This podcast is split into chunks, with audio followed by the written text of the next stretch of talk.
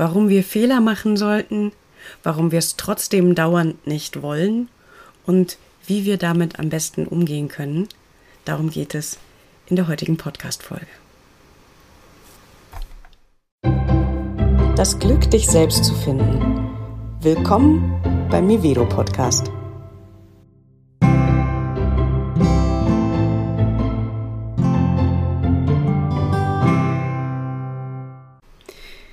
Bin auf das Thema aus aktuellem Grund gestoßen, weil ich einen Fehler gemacht habe letzte Woche und den teuer bezahlt habe.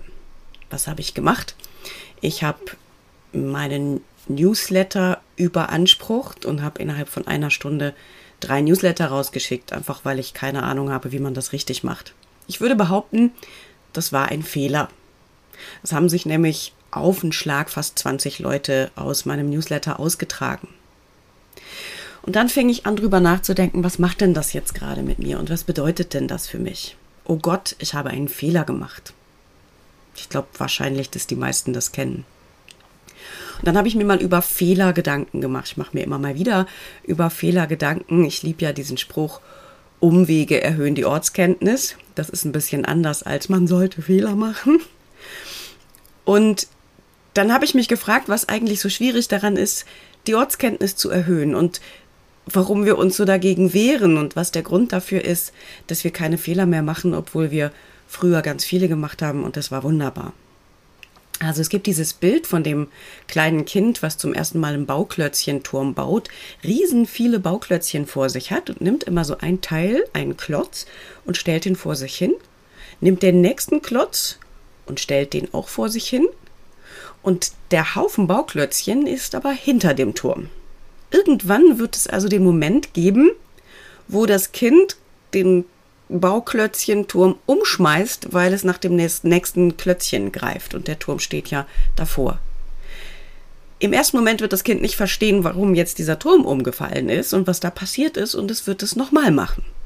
Das wird also wieder anfangen, einen Klötzchenturm zu bauen, greift wieder nach hinten auf den Berg und stellt den Turm vor sich und irgendwann ist der Turm wieder so hoch, dass beim Griff auf den Klötzchenberg der Turm umfällt. Das Ganze passiert vielleicht drei oder vier Mal und dann irgendwann lernt das Gehirn und es schnackelt und es ist, aha, Moment, ich mit meinem Arm trage dazu bei, dass dieser Turm umfällt, ich sollte den woanders hinstellen.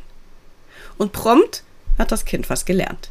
Stellt den Turm ein bisschen nach rechts oder nach links und greift sozusagen immer am Turm vorbei und kann deswegen einen viel höheren Turm bauen. Eine klassische Lernerfahrung, wie viele, die wir als Kinder machen. So lernen wir laufen, so lernen wir sprechen. Ich weiß noch, meine Mutter erzählt immer gerne, dass ich so Wörter, das machen wir natürlich alle, zusammengesetzt habe. Ich wusste, das ist der Besen und wenn ich mit dem Besen draußen was mache, dann kann ich stolz sagen, Mama, ich habe die Terrasse gebest. Ist natürlich verkehrt, aber ich habe das Wort Besen zu einem Verb gemacht und auch noch in die Vergangenheit gesetzt. Gebastelt kannte ich schon, jetzt habe ich eben gebest. Ein Fehler, der wird korrigiert und dann lerne ich daraus. Das ist also das, wie unser Leben funktioniert. Fehler machen.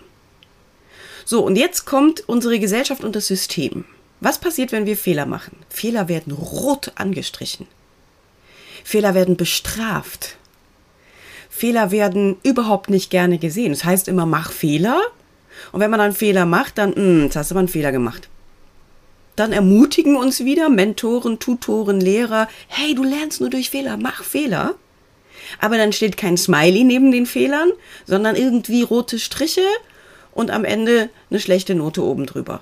Obwohl man doch eigentlich Fehler gemacht hat. Das sollte doch als positiv bewertet werden, zumal wenn man daraus lernt. Also müsste die vierte Arbeit nach der mit den vielen Fehlern bewertet werden, ob man aus den Fehlern vorher gelernt hat. Aber die eine Arbeit, die man fehlerhaft abgegeben hat, sollte doch eigentlich nur ein Lernprozess sein. Das heißt, wir werden ständig bestraft für Fehler. Wir kriegen Rotstift, wir kriegen schlechte Noten oder wir kriegen 20 Austragungen aus einem E-Mail-Newsletter. Daran sterbe ich jetzt nicht, aber es hat mir nochmal gezeigt, wie schnell wir auch das verinnerlicht haben, dass wir Fehler von anderen bestrafen. Und da komme ich jetzt auf das Gesetz der Anziehung und der Resonanz und auf etwas, wo ich dich gerne einladen würde. darauf zu achten. Ich habe mich natürlich im Resonanzgesetz auch gefragt, hm, ich wurde jetzt für einen Fehler bestraft. Wie oft habe ich denn tatsächlich irgendwie schon Fehler gelobt und gefeiert? Oder wie oft war ich vielleicht von irgendwas genervt und habe gedacht, ah ja, dann trage ich mich jetzt aus, das nervt mich, das ist mir zu viel. Ohne dabei zu berücksichtigen, berücksichtigen, dass der Mensch möglicherweise gerade selbst etwas lernt. Dass der vielleicht noch gar nicht weiß, wie das perfekt richtig geht. Dass der mich gar nicht nerven will. Und selbst wenn es mich nervt, ist ja mein Genervtsein, vielleicht darf ich freundlich sein und vielleicht kann ich ihn anschreiben und sagen, du, drei Newsletter in einer Stunde war jetzt gerade ein bisschen viel. Guck doch mal, dass das weniger wird, weil das ist ein bisschen anstrengend im E-Mail-Postfach. Oder ich sage einfach nichts und denke, hm. Dann hat er allerdings nicht so viel Learning. Also wenn ich ihm ein Learning gewähren will, dann teile ich ihm mit, wie es mir damit geht, aber liebevoll. Und das gilt jetzt natürlich nicht nur für den Newsletter, das ist einfach mein aktuelles Beispiel, weswegen ich auf das Thema gekommen bin, sondern das gilt für alles.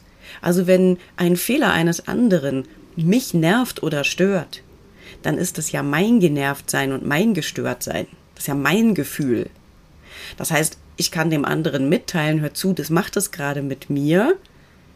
Das muss nicht deine Absicht sein, das ist meins was es mit mir zu tun hat und das kann ich mir angucken. Und der andere kann irgendwie gucken, hm, gibt es da eine Resonanz? Stimmt, war das vielleicht gerade ein bisschen blöd oder war das eigentlich ganz okay und es ist einfach nur deine Reaktion darauf?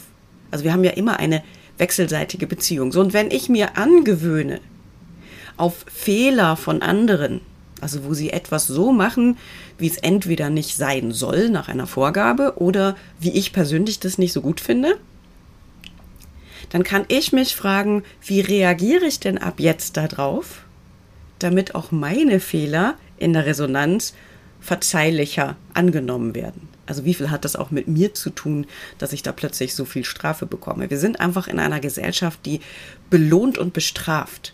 Und meine Einladung wäre davon wegzukommen und nicht zu belohnen oder zu bestrafen, sondern dem anderen liebevoll zu begegnen und zu sagen, hör zu, das war jetzt ein bisschen viel oder hör zu, das hat mir jetzt gerade nicht so gut gefallen, dass du Rasen gemäht hast, während ich daneben schlafen wollte oder hör zu mm, und ich bestrafe dich nicht dafür und ich finde dich immer noch wunderbar und ich liebe dich immer noch, wenn es jetzt um Partnerschaft oder ganz gute Freundschaften geht. Das ändert also quasi überhaupt nichts an unserer Beziehung.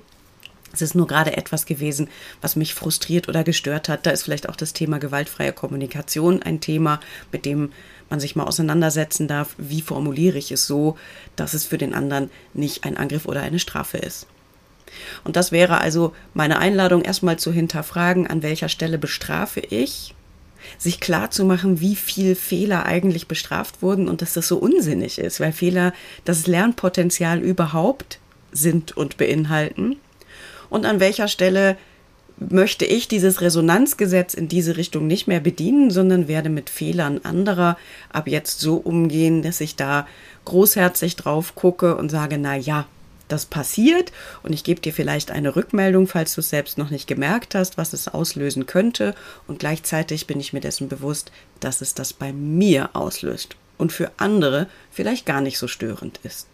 Das sind also viele vernetzte Aspekte, also auch der Aspekt, dass natürlich etwas, was mich nervt, primär ein Trigger von mir ist und sowieso mit dem anderen nichts zu tun hat. Und für andere Leute kann das völlig okay sein. Also das immer auch bei mir zu behalten, während ich das rückmelde. Es aber rückzumelden, damit der andere vielleicht ein Learning daraus mitnimmt und das liebevoll und großherzig tue und mir vielleicht zehnmal überlege, ob ich unter irgendein Posting drunter schreibe, so ein Mist oder einen Daumen nach unten, gut, den gibt es jetzt nicht mehr, aber so Wutsmileys drunter mache oder mich irgendwo austrage, ohne vorher zu überlegen, jetzt Moment, was erschaffe ich mir für eine Energie damit? Was wird mir in der Resonanz begegnen, wenn ich mich so verhalte? Und gibt es vielleicht eine Möglichkeit, dem anderen sein Learning auf eine liebevollere Weise zu gönnen? In diesem Sinne wünsche ich euch gutes Fehler machen, falls ihr euch bis jetzt noch nicht getraut habt. Traut euch, weil das ist das Potenzial zu lernen für uns Menschen in diesem Leben. Und Hinterlasst gerne einen Kommentar, wie es euch mit Fehlern geht und wie ihr mit Fehlern umgeht und ob euch das geholfen hat, ein bisschen eine andere Sichtweise darauf zu bekommen.